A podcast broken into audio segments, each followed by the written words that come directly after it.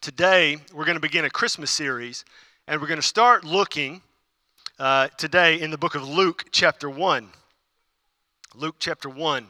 It's on page eight fifty-five, if you want to turn there on the Pew Bible, on the rack there in front of you. You know, throughout Scripture, God came and spoke to His people in a variety of different time periods.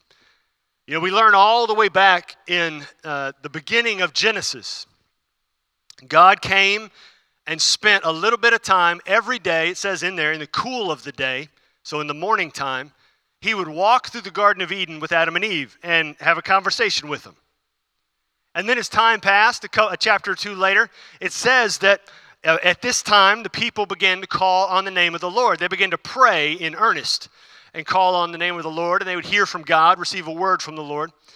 Time passed, Abraham came, God came and gave Abraham a word and spoke to Abraham. Gave him a word, go to this such and such a place, just start walking and I'll tell you where it is when you get there. God came and spoke to Moses through a burning bush, gave him a word through a burning bush, voice out of the bush. God came and spoke to all the prophets, uh, Isaiah, Jeremiah, Hosea, all the Malachi. And it would always says, the Lord said, and then it would say what the Lord said. But if you notice, almost every time, with a few exceptions, like the burning bush, it never says how the Lord said it. More often than not, we, um, we envision all of those people receiving the word of the Lord audibly. They hear God speak audibly in you know, just out loud. Maybe it's like there's an angel there, or, or, or the, the Lord, or the angel of the Lord, or Jesus. And we, we picture it as though they are visibly speaking it out loud. But it never says, with, again, a few exceptions like the burning bush, how they received that word. And so the question we have is, how did they hear the word of God? How did they hear it? How did they receive it? Is it the same way we hear it now? Man, it would be so much easier if God just dropped down and told me specifically, laid it out with bullet points, what I'm supposed to do. But I don't know your experience. Mine is God usually doesn't do that. He will do it in a different fashion than that. Well, in some specific instances that we're going to see today, hearing the word of the Lord is unique, powerful, life-changing, and somewhat specific, but more often very general in its way. So let's look at Luke chapter one. Let's begin here, starting in verse twenty-six. In the sixth month, the angel Gabriel was sent from God to a city of Galilee named Nazareth. Now, what's interesting about this, has, have, have most of you in here heard of the city of Nazareth? I guarantee you, if Nazareth weren't written here, none of you would have heard of it. It was a podunk, tiny town. Everybody at the time thought very little of it. It was a backwoods place. And so there you've got this woman that this angel is sent to. It says the angel Gabriel. Now, Gabriel was a, was a big deal angel. He's in the Old Testament. He's an announcer angel. He would show up and give a word. He shows up to Daniel after Dan- Daniel has fasted for several weeks. He shows up and gives Daniel a word from God. Uh, and so Gabriel shows up, this announcer angel who shows up to prophets, to the city of Nazareth, know-nothing town, sent from God, the throne room. I mean, this is the greatest place that has ever existed, throne room of God. And he comes down to Nazareth, which some people of that day might have thought was the armpit of the world. And he shows up there. This is who he goes to, verse twenty-seven. To a virgin betrothed to a man whose name was Joseph, of the house of David. And the virgin's name was Mary. Now, everyone has heard of this, Mary and Joseph and Jesus. Even people who don't believe in Jesus have heard about Mary and Joseph and Jesus. But the way Luke describes it here is this is just some guy and this is just some girl. He describes it as though there's nothing special about him. He describes it as though he, the angel came to this town. Yes, God chose this town and God chose Mary for the angel to come to. It's very specific. But according to the world's standards, there would have been nothing special about them. They would have just been the typical average people at the time. And God sent this angel from his throne room to go to this little tiny nothing town to Mary, who says there is just some girl, just some virgin from this town. She's betrothed to a man whose name was Joseph. And betrothal, we've talked about that in years past. It, it was sort of like engagement, but it's really they were promised to be together. They were promised to be together. In years before this, years past, it wasn't even, their opinion wasn't taken into consideration, but once you got to the first century, the parents did take into consideration the opinions of their kids. So when they betrothed the son, their son to another family's daughter, they took their opinions into consideration about whether they wanted in this or not, uh, most of the time. And so Mary and Joseph were betrothed. And so that would be, in our terminology today, they're technically married, even though they don't live together, they don't come together. Most of the time, they don't even see each other for a while. Uh, they're just... She still lives in her parents' house. He still lives in his parents' house. And uh, the way it would work in tradition is he would be uh, uh, working on building them a house or building them a room that was a lot of times attached to his parents' house. And he would just continue to work on that room while they're betrothed until his father said the room was ready. He would never know when the betrothal would end. It would just end whenever his father thought he had done enough work and the room was ready. And so he would just keep working until the room or the house was ready. And then his father would say, it's ready. And then they would gather a procession together. They would march over to the bride's family's house, have a celebration there for a minute, a little ceremony. Uh, they would go up, consummate the marriage, come down, and then have a week-long party, reception. Uh, and, and, that, and then they would go and move into the room or the house that he built. Um, and so that's what betrothal was. And so sometime during that betrothal period, when he's he's working on the house or they're working on the room, they're still living in separate places. More often than not, they don't see each other ever. Mary is going about her daily duties, and this angel shows up to her. Verse twenty-eight, and he came to her and said, "Greetings, O favored one. The Lord is with you." Greetings, O favored one. Now, I like the way it says it there. You know, it's almost as it, it, it, we read it in Scripture, and it's like, oh, the angel just gently shows up, and he says, "Greetings, O favored one. God loves you, Mary." But if you look in your Bibles, more often, most of the Bible translations will have an exclamation point there. Yeah, look at it. Does your Bible have an exclamation point there? Does an exclamation point generally mean something quietly said in a calm fashion? No, it does not. Uh, it does not at all. The image is right. The angel was sent from God to Mary. It says he came to her, and he says, "Greetings, O favored one." Would that freak you out a little bit? Just if anybody did that, jumped around a corner and screamed at you. But here you have an angel who does it.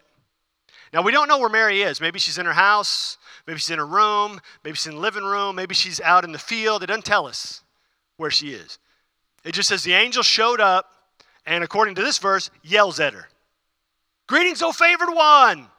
The Lord is with you." Now, a lot of things would have been racing through her mind at this moment. A lot of things. Once she gets over the initial shock, a lot of things would have been flowing through her mind. An angel shows up to her, just some girl from some town. An angel from the throne room of God. This guy's super important. This guy came to people that she heard about in school. Came to Daniel. I mean, this angel showed up all throughout Old Testament Scripture. She would have been taught about all these instances. And now an angel shows up and talks to her. And she's thinking, why? In addition to that, he says, "O favored one," which means you are receiving grace. If she's willing to, to, to do what he's about to say, she's going to receive some yet unknown grace. And so the angel shows up and says, "Greeting, O favored one, one who's going to receive grace, the Lord is with you." And again, that phrase, "the Lord is with you," that's something that was throughout the Old Testament as well. That was said frequently. Jared alluded to it last week. The Lord is with you. That's Emmanuel. God is with us. He says, the Lord is, and the Lord is, and the Lord's about to be in an entirely different manner than she anticipates. And so she hears this angel say this, and what is her response? Verse twenty-nine, she was greatly troubled at this saying. She was incredibly confused to the point of being disturbed or troubled. She was greatly troubled at the saying and tried to discern what sort of greeting this might be. So she's trying to dis- she's trying to figure out what is going on in this moment. And and she she can't quite wrap her head around everything she's experiencing. And so she's speechless. Verse thirty. And the angel said to her, "Do not be afraid, Mary, for you have found favor with God." There he says it again. "Do not be afraid. You have found favor." God favors you. Then he gives her a little inkling of what's going to happen. "Behold, you will conceive in your womb and bear a son, and you shall call his name Jesus. He will be great and will be called Son of the Most High. And the Lord God will give him the throne of his father David, and he will reign over the house of Jacob forever, and of his kingdom there will be no end." So she hears this from the angel. First off, don't be afraid. You found favor with God. God favors you. God is giving you special grace. You're going to conceive a son. His name's going to be Jesus, and he's the Son of God. The Son of God that was prophesied, has been prophesied about for thousands of years. He's coming to you, little girl from Nazareth, and you're going to give birth to him and raise him. That's the responsibility now. You're going to raise the Son of God. I mean, I try to think back to when I was a teenager and the amount of responsibility that I had was, you know, don't break your arm when you're, you know, playing hockey in the street. The responsibility given to Mary as a teenager is you're going to raise the Son of God. Even as an adult, that would be incredibly intimidating. That would be scary beyond measure. What do you, I don't understand. Like, what qualifies me to do what you're saying I'm going to do? Why, why don't you go to somebody who's got, you know, three dozen kids, like who, who, who's got this down to, to a formula, like they know what they're doing here. Why don't you go to somebody who's very experienced, somebody who, who's an expert? Why would you come to me to give me the, the biggest responsibility in human history? Which is her question. Verse thirty-four. Mary said to the angel, "How will this be since I am a virgin?" Notice in her question, her question isn't about her own spirituality. I, I'm not spiritual enough. Her question isn't about, okay, well, what are the expectations here? Like, what do I need to be teaching him every day? I mean, he's the Son of God. I mean, does he need to be teaching me every day? Uh, like, how does this work? Her question is about her qualifications. Is though she, she's saying to the angel, you came to the wrong house. You should have come next door. Like, th- they're married already, and they're able to have kids. I am not. You came to I, I you came to the wrong house here, angel. This is not the right spot. I am unqualified for this. She's not questioning God's ability. She's not questioning that that that the angel has been sent by an all-knowing God. She's questioning her ability to be involved. She says, "How am I able to do this?" And so the angel gives her an answer, but as some of you already know, the angel doesn't give any specifics here. Verse thirty-five. The angel answered her, "The Holy Spirit will come upon you, and the power of the Most High will overshadow you. Therefore, the child to be born will be called Holy, the Son of God." So the angel says, this is how it's going to happen. God's going to do it. He doesn't get into the nitty-gritty. He doesn't get into how it's going to happen. He doesn't get into a biology lesson. She says, how can this be? He says, don't worry about it. God's going to do it. Don't worry about it. God's going to do it. How often do we want to know the ins and outs of every detail of how God's going to make something happen? We want to know, like, okay, God, you, you said you're going to take, you said you're going to provide for me. You say you're going to add all these things unto me if I seek first the kingdom of heaven. Okay, but how? Like, give me a rundown on a spreadsheet of the step-by-step process of how this is going to work, because this doesn't make sense to me. God says, you're right, and it doesn't need to. You just need to trust me that I can do it. So Mary says, how can I be involved in this? And the angel says, don't worry about that. If you're willing, God's going to do the whole thing. God's going to do it. Holy Spirit's going to come. Most High's going to come. Child's going to be born. That's all you need to worry about, is God's going to do everything, the whole shebang. And just as proof of this, verse thirty-six. And behold, your relative Elizabeth in her old age has also conceived a son. And this is the sixth month with her, who was called barren. Here's the kicker. For nothing will be impossible with God. So as to drive the point home, the angel says, you think God can't do this? God made Elizabeth, woman well advanced in her age, in, that is beyond childbearing years. She's pregnant, and she's six months pregnant. She is about to have a kid, just like all of those women way back in the Old Testament.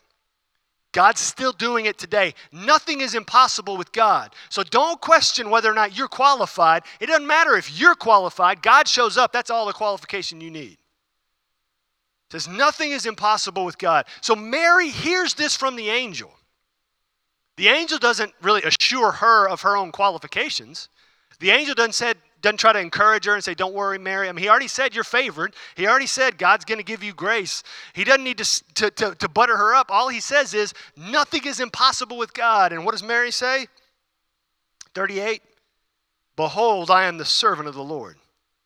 Let it be to me according to your word. And the angel departed from her. The angel says nothing will be impossible with God. Do you want a part of this, Mary? Mary says yes. Angel leaves. He heard what he needed to hear, and he was out. He just needed her willingness. And the implication here from the whole conversation, angel says, do you want to be a part of this? God's going to come. He's going to overshadow you. Holy Spirit's going to do the whole process. Do you want it? Is that when she says yes, that's the moment she has Jesus in her. That's the idea. This isn't something that's going to take place later on down the road. The, the idea with the whole buildup of the passage is this is going to be an instantaneous thing that once she gives her assent, God does it. All she had to do was say yes. All she had to do was, yes, I want to be a part of whatever God's doing. Even though it's crazy, even though it's hard, I know there's far-reaching implications that I don't see yet, that I don't know yet. Yeah, we live in a small town. There's going to be all kinds of talk. But whatever it is, if God's going to do it, I want in. And the angel leaves, and she receives that grace. She receives Jesus within her. But this is just one side of the story. She receives a word from God and says yes. Let's take a look at the flip side. Go over to Matthew chapter one. Back a couple of books. Matthew chapter one. Uh... It is on page, if you're using the Bible on the pew rack, we're on page eight oh seven. First page of the New Testament, Matthew chapter one. See, like I said earlier, Mary and Joseph would not have had much contact, if any at all, during this period. So Mary gets pregnant. Then she immediately goes and spends time with her cousin Elizabeth. The idea from, from the way it describes it there in the rest of, uh, of that uh, next section of Luke, if she goes and is with Elizabeth, possibly until Elizabeth gives birth to John the Baptist. So she's there for three months. So Mary's gone for three months. She comes back into town, and she's very visibly pregnant at this point, having now been gone for possibly three months. Word gets back to Joseph. Matthew chapter two, starting in verse one. Now after Jesus was born in Bethlehem, oh, no, that's that's the wise men. Back it up. Matthew chapter one, verse eighteen. Now the birth of Jesus Christ took place in this way. When his mother Mary had been betrothed to Joseph, before they came together, she was found to be with child from the Holy Spirit. So she was found to be with child. It was discovered. The idea from that verse is she didn't tell Joseph yet, possibly. She was found to be with child, and word gets back to Joseph. Hey, Joseph. Your betrothed, who's been gone for three months, she's pregnant. She's pregnant, man. How would you have reacted in that moment? You're over here building this house, but with your bare hands, day in and day out, Your betrothed is gone for three months, comes home, and she's pregnant. If you drop that hammer, tear that thing down, and be like, we're done. Like, this is, she's pregnant. I, I banged my hand on that hammer three times, and she's going off doing her thing. Legally, he had every right at that moment, the way their, their law system was set up, to divorce her.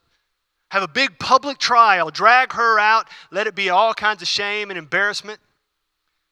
Because according to their religious system, if he goes through with the marriage, now having the knowledge that she, in his estimation, committed adultery, going through with the marriage would not only make her unclean, but being married to someone unclean makes him unclean. Meaning he can't go in the temple and worship God, according to their religious system. And so Joseph has hear this, hears this of Mary. And the way we see it here, he's heartbroken. Look at verse nineteen. And her husband Joseph, being a just man and unwilling to put her to shame, resolved to divorce her quietly.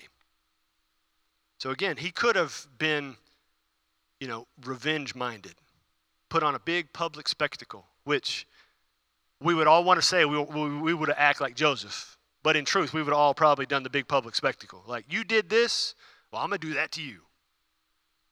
Joseph, being a just man, or another way to translate that is righteous, resolves to do it quietly, which means they would just be before one legal representative and two witnesses to sign the document. So Joseph, Mary, two witnesses, legal rep, five people in the room. No one else would know, just them. And so this is, he's resolved to do this. He's come to the conclusion, this is what he's going to do. He's heartbroken. He's devastated, thinking about what's he going to do with all that work he's put in on the house. He's resolved to do this. He's made up his mind. This is what he's going to do. Verse twenty. But as he considered these things, behold, an angel of the Lord appeared to him in a dream. Now, I want to point this out. We're going to get into it in just a sec. The angel came to Mary in front of her, not in a dream, and spoke. Here, this we don't get the name of this angel. It doesn't say it's Gabriel. Mary had Gabriel. This isn't named. This is just some angel. Comes to Joseph in a dream, in a different fashion than the angel came to Mary. Angel shows up to Joseph. Uh, verse twenty. Angel of the Lord appeared to him in a dream, saying, Joseph, son of David, do not fear to take Mary as your wife. For that which is conceived in her is from the Holy Spirit.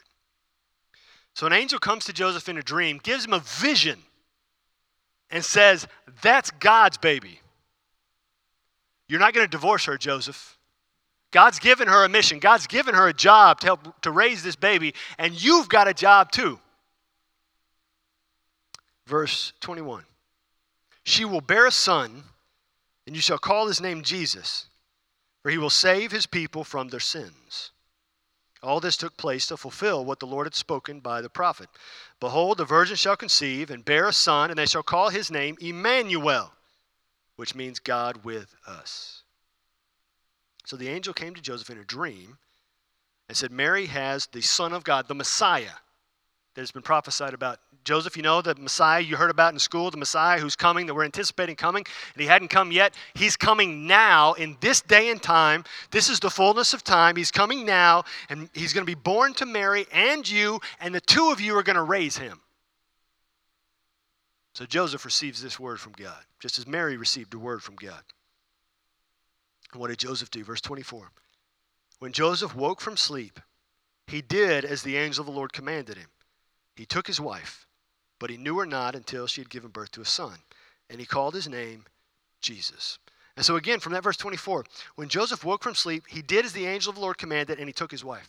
So the idea, the idea again is he hasn't finished work on the house yet. The idea from that verse is he took Mary as his wife that day. He didn't hesitate. He didn't wait. He didn't wait around for, to, to, to mull it over and run it through a committee to figure it out. He received a word from God and he acted. But it would have been a process. He would have to go and tell his father, who under their, you know, cultural right had the say over whether or not Joseph was done building to go marry. And Joseph would have had to gone to his father and said, I'm going to marry Mary today. I received the word from God last night, and it's happening today. So Joseph's parents had to be on board. And then they would make the march over to Mary's house and tell her parents what's going on. We're doing this today. We're marrying, we're going to marry Mary today. House isn't done yet. We're going to go. We're, we'll finish it. We'll gather everybody together like, like an Amish an, an Amish barn raising, and we'll just get it done. But we're, it's happening now. And they would have done the marriage ceremony. They wouldn't have consummated the marriage yet. It says it there in that next that last verse. But they would have done the marriage ceremony, had the reception. Now imagine that reception in a small town with a very visibly pregnant bride. You think in a small town people gossip, talking, murmuring at their reception tables about what's going on up there at the head table, about the decision Joseph's made, about how ridiculous it was, trying to say, if you were in that position, you never would have done that. Surely not, right? That doesn't happen in small towns. People gossip. I mean, that's just, that's beneath us, right? That's just, that's that's Nazareth. That's not any other small town in the world in modern twenty-first century DeQueen, Arkansas. It's not that, but Joseph would have done all of that, gone through with the marriage ceremony, not gotten into sleep with his wife, but anticipated this moment of the birth of the child. And then, as they're going through their day-to-day, probably Joseph's still working on the room or working on the house, it begins to sink in some of the implications of this, as they're treated a certain way when they go to the market, as they interact with people, as he attempts to go to synagogue and they try to shun him because now they consider him to be unclean, even though he's telling them, I'm not unclean, it's God's baby, y'all need to stop. Okay, sure, Joseph. He's buying that story, whatever, crazy man. But he continues to go about his day and do his thing, and Mary does her thing, and they're anticipating this moment when Jesus is going to come into the world.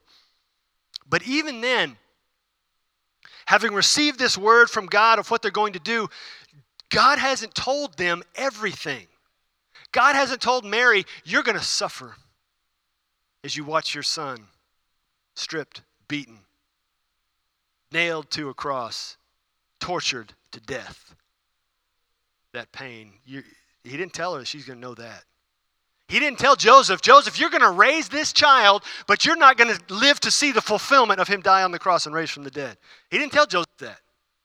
He didn't tell Joseph, you're going to put in all, like, like building the house, you're going to put all this work into it, but you're not going to see the end. Because we know as Jesus gives the responsibility to the Apostle John to take care of Mary, his mother, once Jesus is gone, that Joseph is dead by that point. So Joseph doesn't see the fulfillment. Joseph helps raise Jesus, and then he dies at some point between Jesus' birth and Jesus' crucifixion. He doesn't give them all of this. He just gives them a word. This is what I want you to do. Give birth and raise the child. Take care of him. Raise him.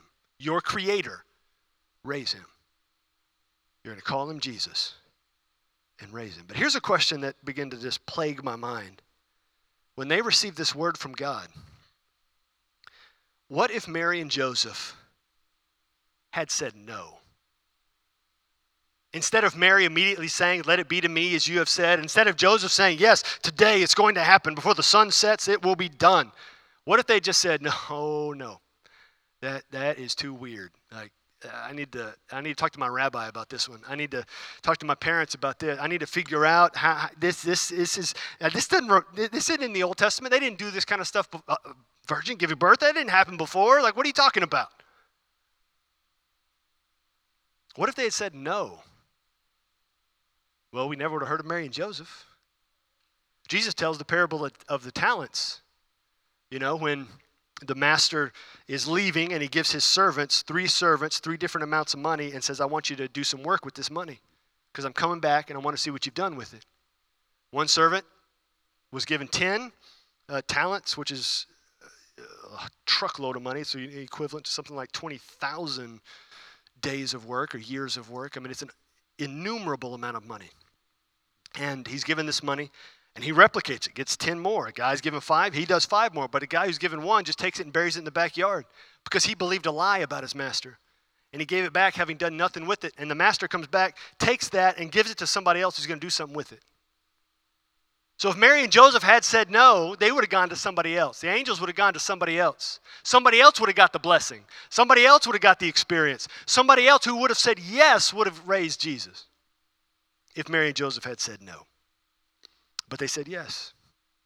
Because even though Mary and Joseph from Nazareth, a place nobody would have picked, even though Mary and Joseph had zero qualifications on their resume, besides the fact they were descended from King David, that's the only thing they had, they had no experience raising kids, they had definitely no experience raising the Son of God, they had no qualifications that would have put them in this spot.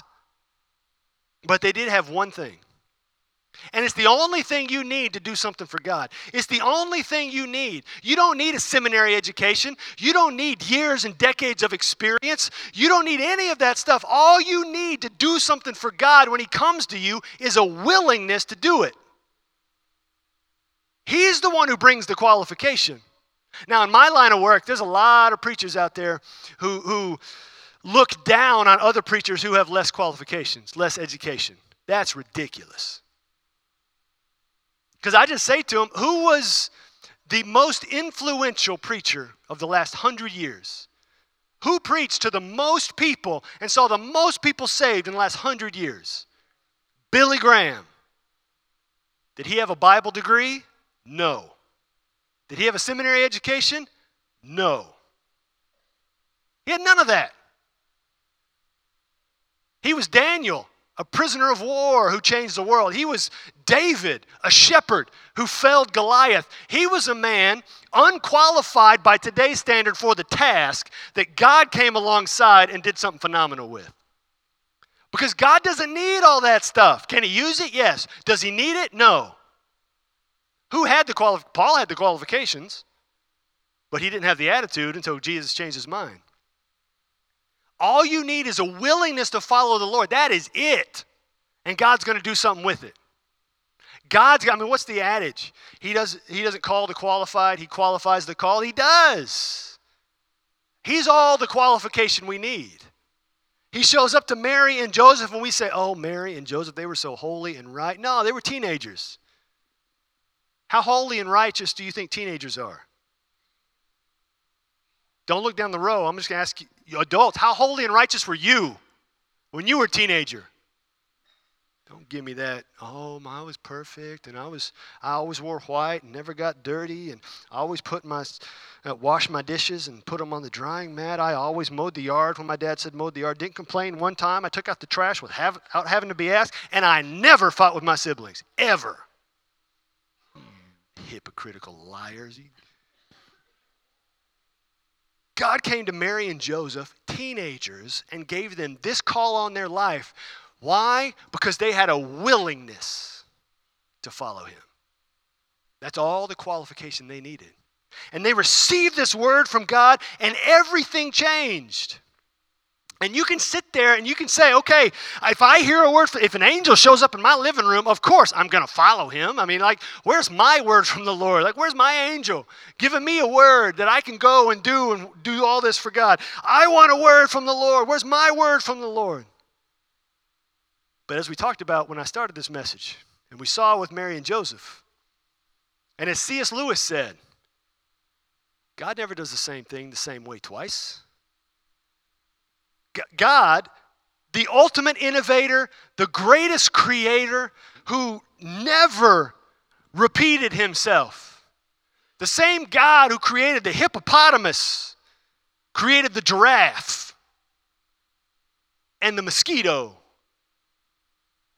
and the fire ant. You say, what good is a fire ant? Well, I, tell you, I read an article this week about a woman who jumped out of an airplane. Her parachute didn't open, and she fell thousands of feet. Landed on a fire ant pile and survived.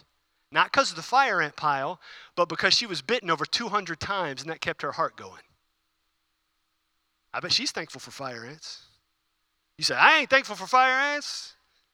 You would if you fell out of an airplane and they kept you alive. God is extremely creative. Why would he speak to you the same way he speaks to somebody else? And if he speaks to you, why would he speak to you the same way? You say, well, I heard God speak when I was listening to this song, and I was in this position on my knees, and I was reading this verse, my Bible was open up to this page, and, and I had this, this, this candle was going, and so I need to repeat every one of those steps so I can hear from God again. No. What we're doing in that moment is we're reducing the word of the Lord to what we did to make him speak, as though our actions can make him speak again. All God needs is a willingness. He doesn't need all the other stuff. He doesn't need all that. We can try to anticipate how God's going to speak. The anticipation can rack our brains and drive us crazy. All we need is a willingness and an attention. Think of Elijah in the cave. He anticipated, he just saw God bring fire down from heaven. He anticipates this great moment of hearing God speak. Fire comes. Whirlwind comes. Earthquake comes. No voice until he's still and quiet, and he hears a whisper out of the silence. God didn't speak that time like he did with the fire from the sky. He spoke different. Elijah had to be willing to hear there in the cave to receive the word from the Lord. You say, man, I'm willing to listen. I, I'm willing to do all this. Okay, well, how much effort do you do we really put into listening to the Lord? Or Jared and I were talking about this morning. Do we sometimes just go through, you know, the checkbox of, of getting through our time with the Lord to say we did it, to get on with the other stuff we got to do for the day? Or do we genuinely just listen to him? That's one of the most difficult spiritual disciplines you're going to ever have, is sit still and listen to the Lord. You know, if I were mean, and I'm never mean, just ask my sisters, how long would y'all be willing to sit in silence and wait for God to speak?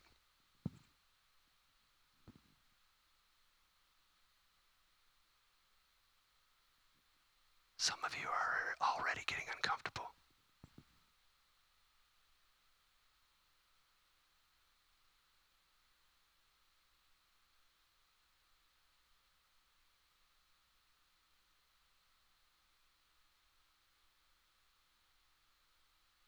We can keep going. I got nowhere to be.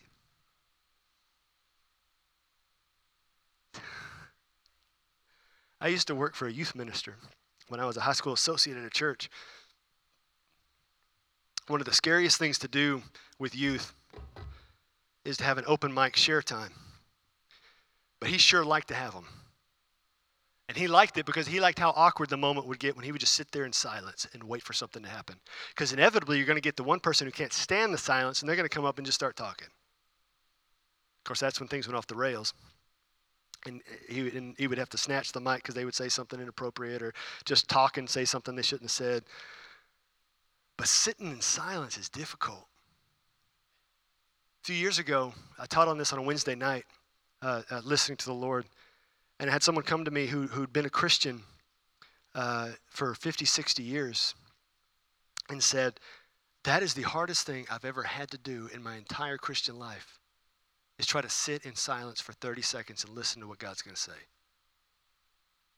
Because our mind runs in fifteen different directions, not just on our own because we're Energizer batteries and we just never stop, but because the enemy knows what we're trying to do. He'll make the phone buzz. He'll make the lights go out. You got to fix the lights. He'll make, you, you, you hear something going on with the toilet down the hall. You, you, you hear a kid stirring. You, you, you hear something else. The, the dog starts getting sick. Uh, the neighbor's dog starts barking in a rhythm, and you start singing some song in your head, and now you've been fifteen minutes singing that song. You don't know how you got there, but this all this is going to go on because you're just trying to listen to a word from the God. Where's my word from God? I'm, I want to be willing, but he's not showing up. Well, yeah, he, he shows up all the time. Like Elijah in the cave, if we're giving him attention, if we're, if we're giving him a willing ear, maybe he doesn't show up in the form of an angel right in our room speaking the words to us. Maybe it's an impression on our heart. Maybe it's through the voice of somebody else. Maybe God has given you a word by what he's already given you. Maybe your word from God is to raise those kids as he wants you to raise them, to be disciples. Not all-star baseball players and all-star basketball players and all-star football players, but disciples. That's a word he's already given some of y'all. Maybe he, the word he's given you is to share the gospel with your friends. He already told us that, Matthew twenty-eight. Maybe he's already given you the word, but we don't want to listen to it because we want a different word. We want a word from an angel. He said, hey, man, I, I gave you a thousand some odd pages of words. I, how about we start there? You're not ready for the angel yet. How about we start here? And we can move on. Where's my word from the Lord? God's given us a word. He's, he, he's showing us a way forward if we're willing to listen, if we have ears to hear. And he's going to guide us, and he's going to provide for us when we get there. There's a great quote I heard not too long ago. Uh, you know, there's the old adage where God guides, God provides, but there's the same thing in re- reverse. Oftentimes, God guides by what he doesn't provide. He's already shown you the way. You say, I want a word from God, and God says, I already gave you one. But you don't want it because it's either too hard, you don't think it's fantastic enough, because you're comparing it on a scale that doesn't need to be used. I'm giving you something to do I didn't give anybody else to do. God gives us his word to change the world. Mary and Joseph listened. Mary and Joseph said yes to God. They said yes to God. There's the old hymn. I'll say yes, Lord, yes, to your will and to your way. I say, yes, Lord, yes. I will trust you and obey. When your spirit speaks to me, with my whole heart I'll agree. And my answer will be, yes, Lord, yes. What are you willing to do with the word you have been given from the Lord? Some of you today, the word is you need to follow me. You need to follow me in raising those people in your house to be disciples. You need to follow me yourself and make yourself a disciple. You need to follow me and share the gospel. You need to follow me and make this entire Christmas season about me in anticipation of the coming of Jesus. You need to follow me. Your answer needs to be yes. Without knowing all of the steps, without knowing all of the how this is going to happen, you just need to say yes and trust me that I know what I'm doing as I guide you through it. Maybe your answer needs to be yes, I will listen and I will obey and I will come to believe in Jesus today. Will you believe if you don't yet? Believe that he's the Son of God. He died so all of your sins would be forgiven. And then he rose from the dead so you can live after you die. Will you believe in him today and come? Come and let us know you made that decision. You know, the Bible ends in the book of Revelation, verse chapter twenty-two, with that invitation. Come, all who are weary and heavy laden. Come, the Spirit and the bride. The bride is the church. The Spirit, the Holy Spirit and the church say, come to Jesus. Will you come to Jesus today?